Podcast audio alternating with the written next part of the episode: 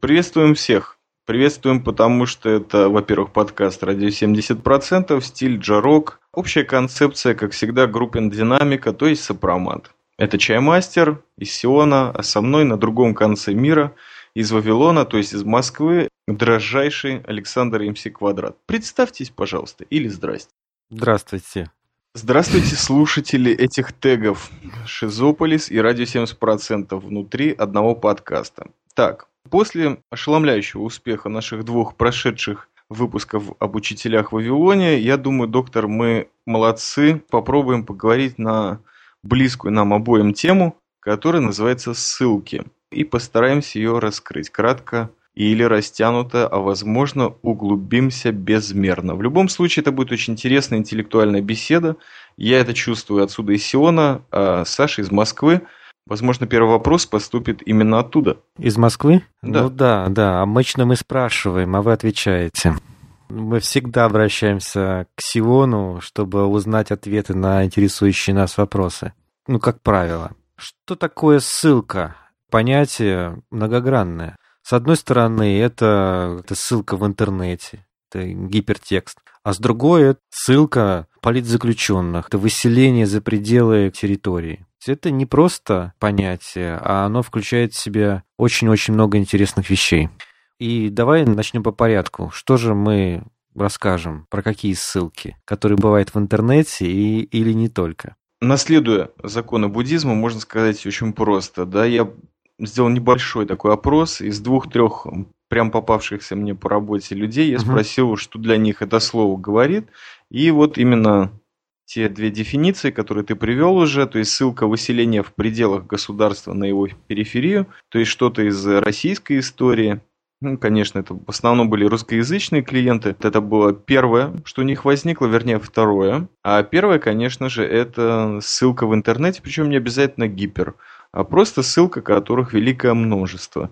И для меня ключевой момент, ну, возможно, иногда меня в прошлое мое забрасывает – это именно перенос, да, куда-то на грань. То есть, вот, допустим, если мы берем ссылку в качестве выселения, то это, по моему мнению, как я тебе писал, это последняя инстанция до э, чуть ли не расстрела или отправления в места еще более отдаленные, чем ссылка, то есть ну, буквально места тюремного mm-hmm. заключения или просто в места без права переписки, то есть начисто обрубленная связь э, с, с внешним миром.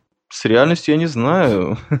Возможно, этот момент стоит обсудить, но по большому счету ссылка в качестве выселения, она все-таки подразумевает под собой прежде всего человека выключить из привычной ему атмосферы, сферы деятельности, сферы соратников, сотрудников или сферы его влияния э, за какие-то пределы, но не перерубить, так сказать, шнур коммуникации полностью, то есть чуть-чуть оставить. И в этом отношении можно покидаться словами, то есть тоже дедушка Ленин, различные сопровождающие его коммунисты, Саяна Шушинская АЭС, или куда их там выселяли, Овидий, например, угу. Овидий, нет, Овидий, Овидий в Крыму, его Херсонес послали, но это в Древней Греции, а также вот из коммунистов Троцкий, я помню, его как-то отдельно выслали. Ну и последний Светоч, советской науки и гуманизма, это академик Сахаров, который в Нижнем Новгороде посидел до прекращения советских времен. Э, при том, что я пока что прошелся по конкретным именам, это индивидуумы, но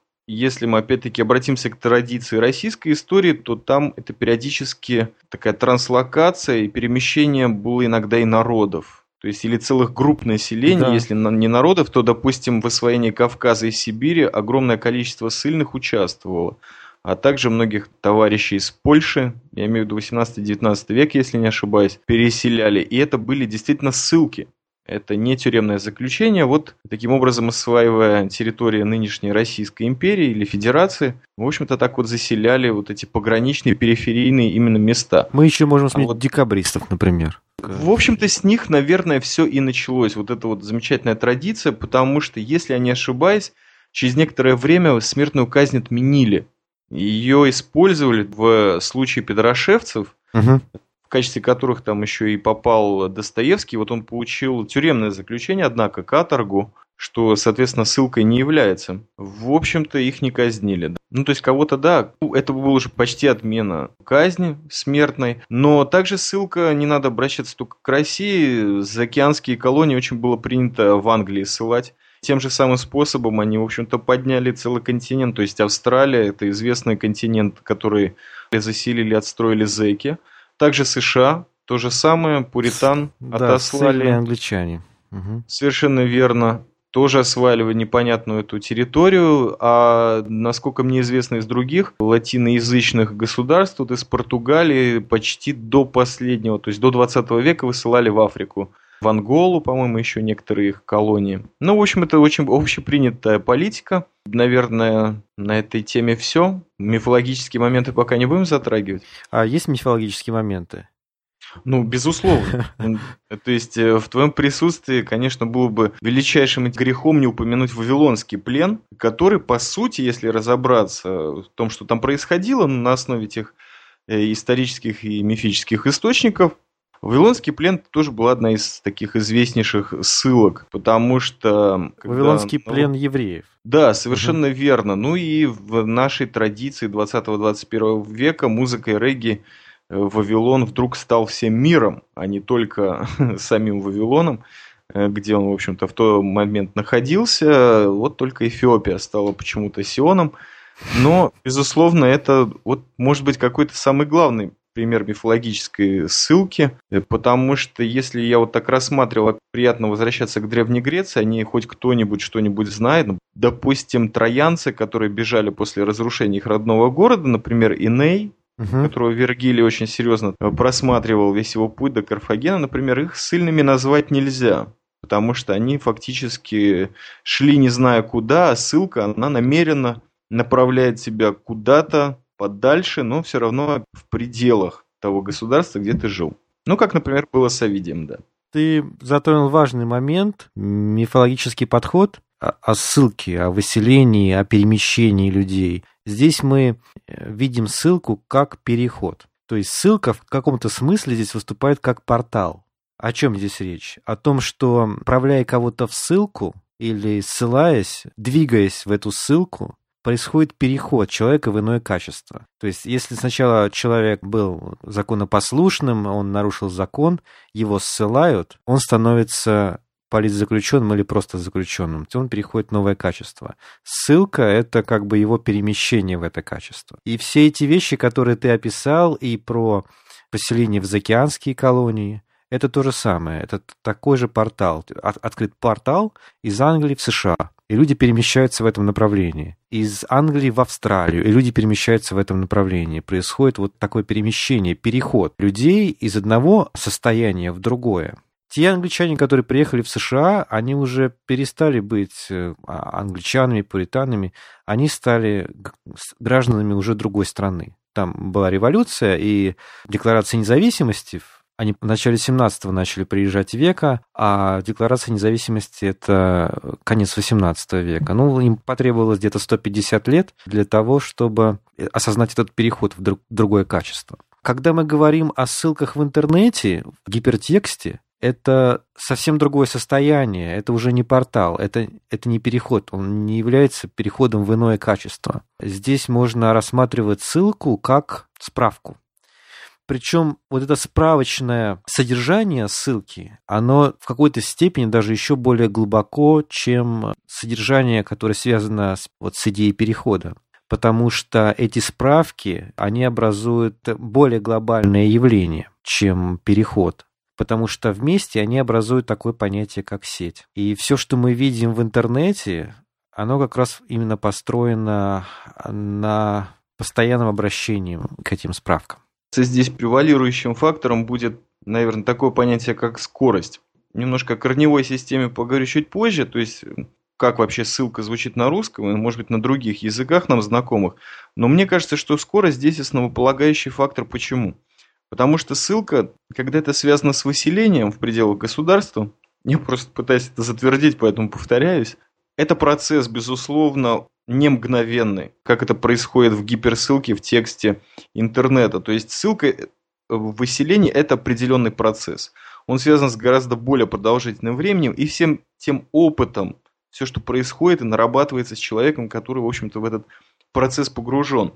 А гиперссылка, которая в тексте, которую мы читаем на любой веб-странице, она мгновенно.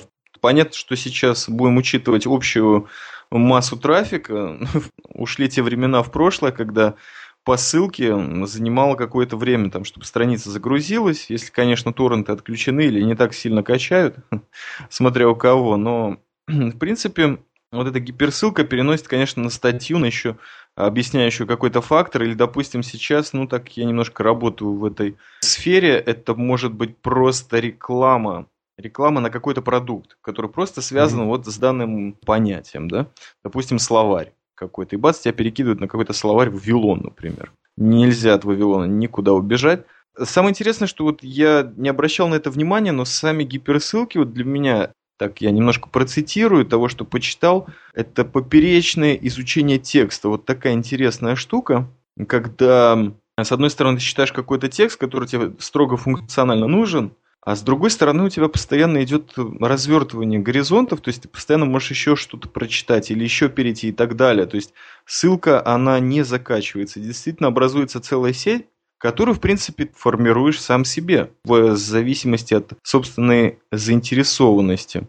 Аналоги этому, вот что самое интересное, есть, потому что вот если я вспоминаю свое детство, то вот комментарии в книгах, они мне иногда очень сильно занимали. Вот там, допустим, рыцарские какие-то романы в детстве читал, Айвенго, mm-hmm. например, то мне очень нравились комментарии, которые были более развернутые в конце книги, а если это был просто перевод слов, то на том же Айвенго в переводе на русский язык можно было еще на четыре языка получить ссылку. Как сейчас помню, это был первый момент, когда я видел слово на иврите «шиболит», то есть «колос». Там тема в романе евреев немножко затрагивается.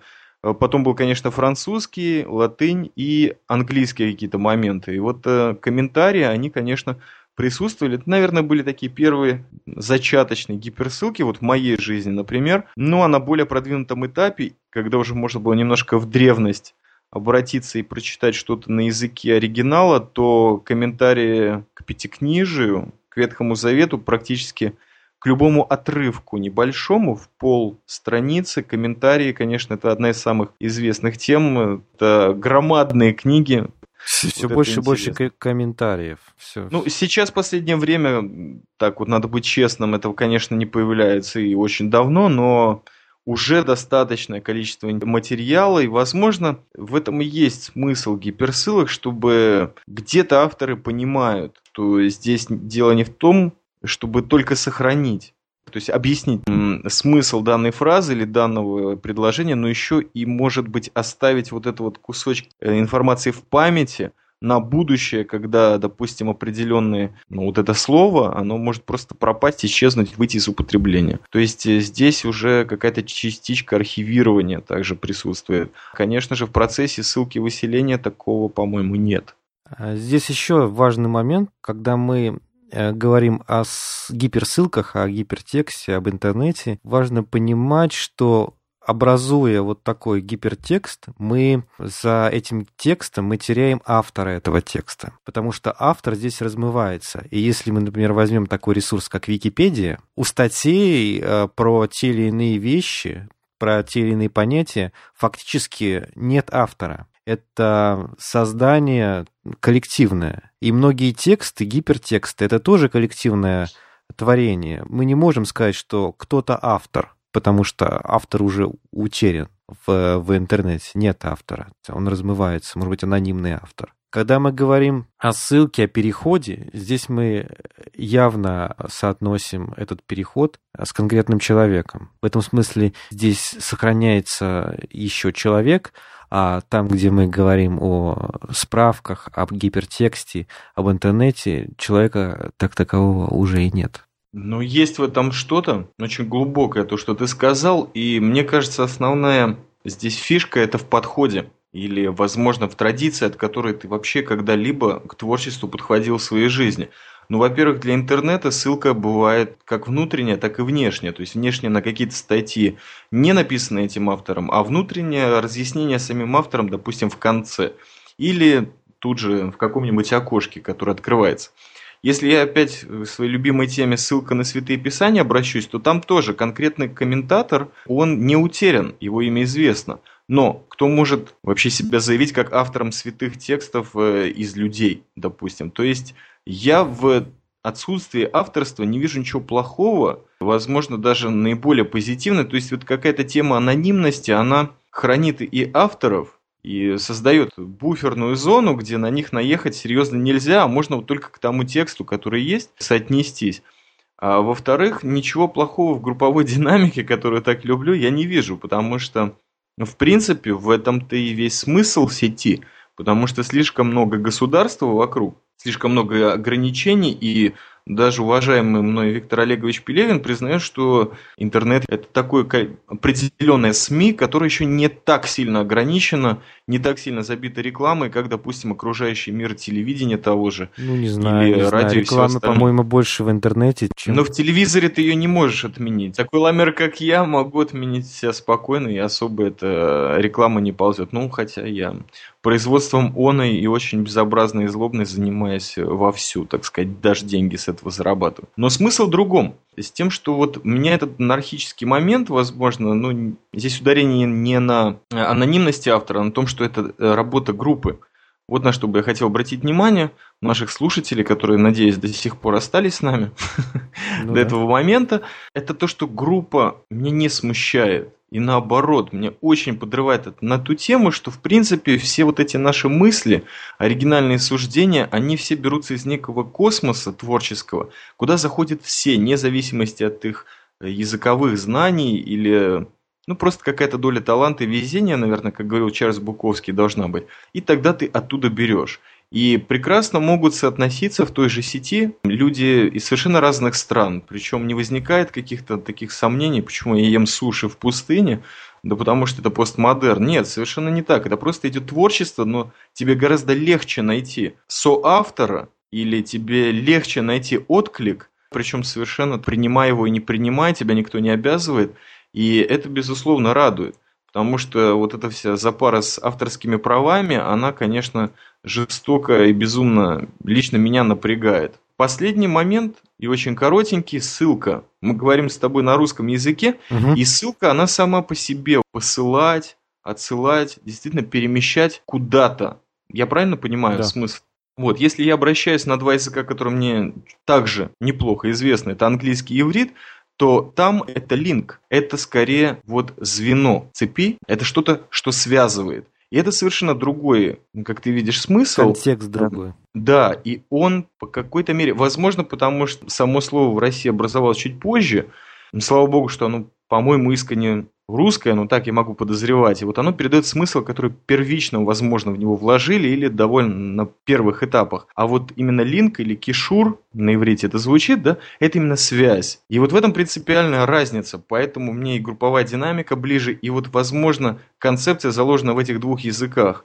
Это именно связь между людьми, и это то, что обращает нас к твоей концепции сеть э, больше, чем Конечно, Переходу. ссылка на русском, да. Где это конкретный э, переход, то есть это от чего-то, куда-то, да. вовне. Угу. Вовне. Хотя, возможно, в этом та замечательная непонятная душа России. То есть э, все у них с одной стороны наоборот, а с другой стороны э, романтически идеально и оригинально. Но такой это не янь. Да, более глубокое понимание у русских получается чем просто связь, связать одно с другим. Но надо еще с одного перепрыгнуть на другое. Ну да, много сидели, много... Было время сформулировать правильно. Поглубже, поглубже. Да, найти, Глубина... найти слово. Труд, извини, да. Кстати, вот хотелось бы задать тебе вопрос. Да. Хотелось бы немножко порыться в ссылке, в смысле выселения, так как э, к политическим каким-то темам я с детства был более близок, uh-huh. ну, как на первых порах, чем что такое ссылка в России? Вот просто вот сейчас есть такое понятие? Тебе известны какие-то примеры, чтобы кого-то высылали в пределах России? Да, да, есть ссылка поселения, как это называется. Не сидишь в тюрьме, ты живешь в какой-то местности, там, где живут только такие заключенные. Называется, наверное, ссылка поселения. Не знаю. Тебе известны какие-то примеры, может быть, имена? Нет, неизвестно. Эта практика такая есть в России. Если читаете новости, иногда попадается, что там человека за незначительные преступления иногда вот ссылают поселение. Это, естественно, где-то в Сибири условно. Но, насколько я понимаю, это предусмотрено было, во-первых, российским царским законодательством, потом очень плавно перешло советской, где-то в 30-х годах возобновили ссылку и очень быстро поняли, что не имеет смысла так облагораживать врагов народа и всяческих таких депрессивных элементов, и поэтому уже перешли конкретно к ГУЛАГам. При царском режиме был такой интересный феномен, как побег из ссылки. Тот же Сталин. Но Ленин не бежал, он просто жил в поселении. А Сталин постоянно, известно по его биографии, постоянно убегал из ссылки. Ссылка это было просто ты приезжал в какое-то место и отмечался. Либеральное что он убегал из ссылки, его ловили и опять ссылали. Он убегал из ссылки, ловили, опять ссылали, и он убегал, по-моему, шесть раз. Потрясающий чемпион. Да, по этому поводу сразу вопрос тему, возможно, на тех примерах, которые тебе известны, или, может быть, то, что мы уже успели упомянуть, как, по-твоему, ссылка – это наказание или все-таки, если глубже опять-таки копнуть, это время для размышления на какой-то нейтральной полосе? Вот это вопрос, а почему я его задал? Короткая ремарка. Опять-таки, обращаясь к политическому какому-то базису, от которого я когда-то отталкивался, для меня ссылка, как выселение, оно своего рода мандат конкретному человеку от государства на статус маргинала. То есть, конкретно, если вспомнить тех же политических людей или, ну, тот же Бродский, по-моему, даже Солженицын высылался, ну, то есть вот эта замечательная традиция диссидентская, то есть людей просто отделяли и конкретно уже показывали, что они не на статусе какого-то там псевдотунеядца или что, а вот все, государство их конкретно определило, то есть опять-таки Сахаров, если далеко не идти, все, тебе дается конкретный мандат, живешь ты только вот в этой местности и только там подписываешься. Но с другой стороны, для такого человека, который прежде всего полагается на собственную голову и на собственные принципы, по-моему, с точки зрения Ленина, например, это очень неплохой шанс отточить всю свою идеологию, поразмыслить в более спокойной, нейтральной полосе. То есть, с одной стороны, тебя выделяют как парию, ну, в какой-то мере приближен, с другой стороны, дают реальный шанс просто подумать, ну, возможно, о своем поведении, но, как мы знаем уже, это абсолютно не не полагало, да, неэффективно работало на людей, которые да? нифига не справлялись, наоборот даже. Безусловно, ссылка – это наказание. Другое дело, что, как мы видим из истории, такой мягкий способ дать понять, что ты не прав. Как правило, люди ну, не меняются в ссылке, а наоборот. Ну, может быть, Достоевский изменился, да, но это исключение скорее для него он, он писал, что она пошла на пользу, потому что он увидел... Имеешь в виду записки из мертвого дома? Ну да, и вообще его, его письма и ссылки, это пошло ему явно на пользу. Он больше стал размышлять о каких-то вещах, о которых раньше не думал. Есть время подумать, но есть время подготовиться и нанести удар с другой стороны, более беспощадный, более сильный. Для кого как. Знаешь, мне вот интересно, ну, может быть, я это просто разглядел, как обычно, субъективизм во мне, он э, жестоко, так сказать, процветает. Первый раз, когда я задумался о понятии добровольной ссылка, это когда я послушал один из первых подкастов «Механизма» очень мною уважаемого человека и, безусловно, корифея на арподе и в жизни, в ведах. И вот там он приводил такой пример, как вообще появились монастыри. Угу. А он ведическое знание, что ли, э, Да, ну, да? человека, так сказать, насколько он его исповедует, я не знаю, но то, что он очень серьезно им увлекается, это ага, точно. Понятно. Плюс даже славянскими ведами есть угу, и такое. Угу. Вариант, и, кстати, не раз его обсуждал в подкастах «Пробитая каска», только на arpodi.ru. А к чему я все это клоню? Клоню простой вещи. Только, как говорит, передает механизм, наш бразер в городе Ангарск, большой привет, Э, когда-то велись войны очень иного формата, чем сейчас. То есть тогда люди умели бить тремя способами, то есть они могли нарушать физическую форму человека, внутреннюю, ментальную и полностью необратимо менять его, то есть превращать во что-то, чей процесс был необратим. Причем различные степени вот этих вот травм и ранений, они были от тяжелых до легких. Угу. И таким образом сложилось такое понимание, что некоторая группа воинов, которые пострадали тем или иным способом, просто отделяли себя от группы, просто куда-то уходили в так называемую добровольную ссылку, организовывали свое место, где они просто восстанавливали себя поэтапно и душевно, и физически, чтобы после этого, собственно говоря, возвратиться, наверное, в строй или просто к какой-то нормальной жизни. Ну, естественно, те, которые могли. И вот таким вот образом создались первые монастыри, которые, может быть, даже ничего под собой религиозного не несли, но был, безусловно, какой-то общий физический и духовный опыт. И что интересно, что, и, видимо, если они сохранились, то кто-то там все-таки оставался и никуда не уходил. Да, это очень интересный факт. Вот. А скажи мне, пожалуйста, дорожайший Александр, ссылка, если мы обратимся к, к теме, допустим, интернета или какому-то словесному устному творчеству, которого все меньше и меньше осталось, только вот мы киты подкастинга передаем, даже не боимся записывать этого.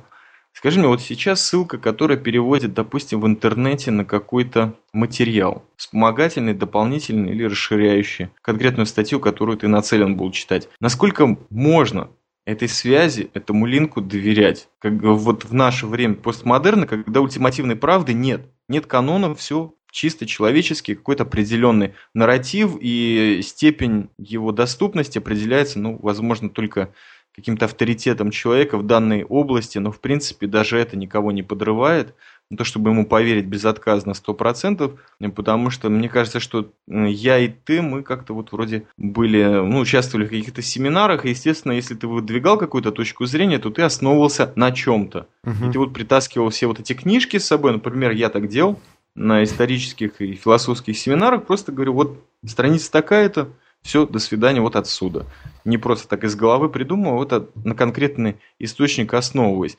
Вот сейчас, когда мы практически полностью э, завязаны в интернете, ведь невозможно писать, например, кандидатскую работу или докторскую, не дай бог, только на основе материалов, которые сняты. Не, можно, можно писать э, докторскую работу про интернет, например, и, и Не, ну данные. из интернета, материалы из интернета. Нет, конечно. И почему? Потому что сейчас существует кризис доверия в мире. Люди перестают. Они раньше-то друг другу очень избранно доверяли, а сейчас доверия стало меньше. Тот же интернет как раз содействует этому кризису. Он разрушает доверие. А мы привыкли доверять печатному слову, но печатное слово в интернете, оно несет другой совершенно смысл и качество. Хотя и современные СМИ и медиа до того заигрались, что правды все меньше и меньше и там. Ну, там вообще, по идее, правда-то, они как я когда-то в детстве думал, любой журналист все равно мечтает написать книгу, так что живет в преддверии такого своего творческого акта, а параллельно тренируется, ну где-то там, ну реальность никому интересна, ее нужно приукрасить, это всем известно, просто в нашем мире это приняло какие-то совершенно поразительные масштабы. Ну да, да, искусство, как говорил Оскар Уальд, подражает жизни, а сейчас, скорее всего, уже наоборот, жизнь подражает искусству. А сейчас вообще ничего не понятно. Э, да, ничего не понятно, действительно. Ну, тем, э, суть любой ссылки, наверное, главной ссылки нашего подкаста, это в том, что копайте поглубже, если хотите, и всегда найдется какой-то естественный ресурс, который покажется вам на какое-то неопределенное количество времени, ну, самым что ни на есть истинным. Да, сам, самое интересное, что чем ресурс э, более древний, тем он более авторитетен, как ни странно. Какие-то вещи, которые а, писались в интернете на заре самого интернета в 95 году, к ним больше доверия, чем то, что пишется сейчас. Потому что люди уже ну, изменились, сам интернет изменился. Знаешь, все это у меня вызывает небольшое то есть отношение в интернете, если мы уж туда вернулись, или эти детские рассказы о поведении Владимира Ильича Ленина в ссылке, древней языковской поговорки – обращает «не веришь, прими за сказку». И это, наверное, то, что остается любого юзера или слушателя данного подкаста, это некое подобие свободного выбора. То есть в конечном итоге вы выбираете, наверное, что читать, в любом случае выбираете, во что верите, во что нет, или на какой срок. В принципе, все в руках человека. Просто сейчас вот это подобие свободного выбора, оно гораздо шире, чем раньше. Сейчас ну, большинство любого печатного слова и перемещения по миру доступно всем. То есть высылать, пересылать или засылать Люди могут сами себя, а не только других. Да, Дима, действительно интересный разговор, и я думаю, что нашим слушателям тоже это не безразлично такое понятие, как ссылка, и, возможно, придет понимание того, что простые слова, простые явления в жизни, они несут в себе гораздо больше, чем просто понятие, просто чем эффект перемещения. Это многоплановые, многослойные такие структуры, э, которые наделены очень разными иногда странными смыслами. В любом случае в ссылке где-то коренится и довольно на поверхности движение. А там, где есть движение, там есть жизнь, там есть интерес, есть прогресс, все, что скажете. Шаг вперед, назад, побег, прыжок на месте, провокация. Движение – это прекрасно, движение – это жизнь. Если у вас есть какие-то примеры ссылок, интересных или неинтересных, то кидайте нам, пожалуйста, комменты к радио 70%. Вот этот подкаст на arpodi.ru замечательный ресурс, который продолжает жить благодаря нам, вам и, конечно же, силе Джа, который объединяет все те же Сион и Вавилон Александра МС Квадрата, замечательного человека. Спасибо тебе, Саша. Спасибо, Дима. И меня, чаймастера, человека из Сиона. Оставайтесь с нами, если хотите. Это ваш выбор. Ссылки в шоу-нотах. Пока. Пока.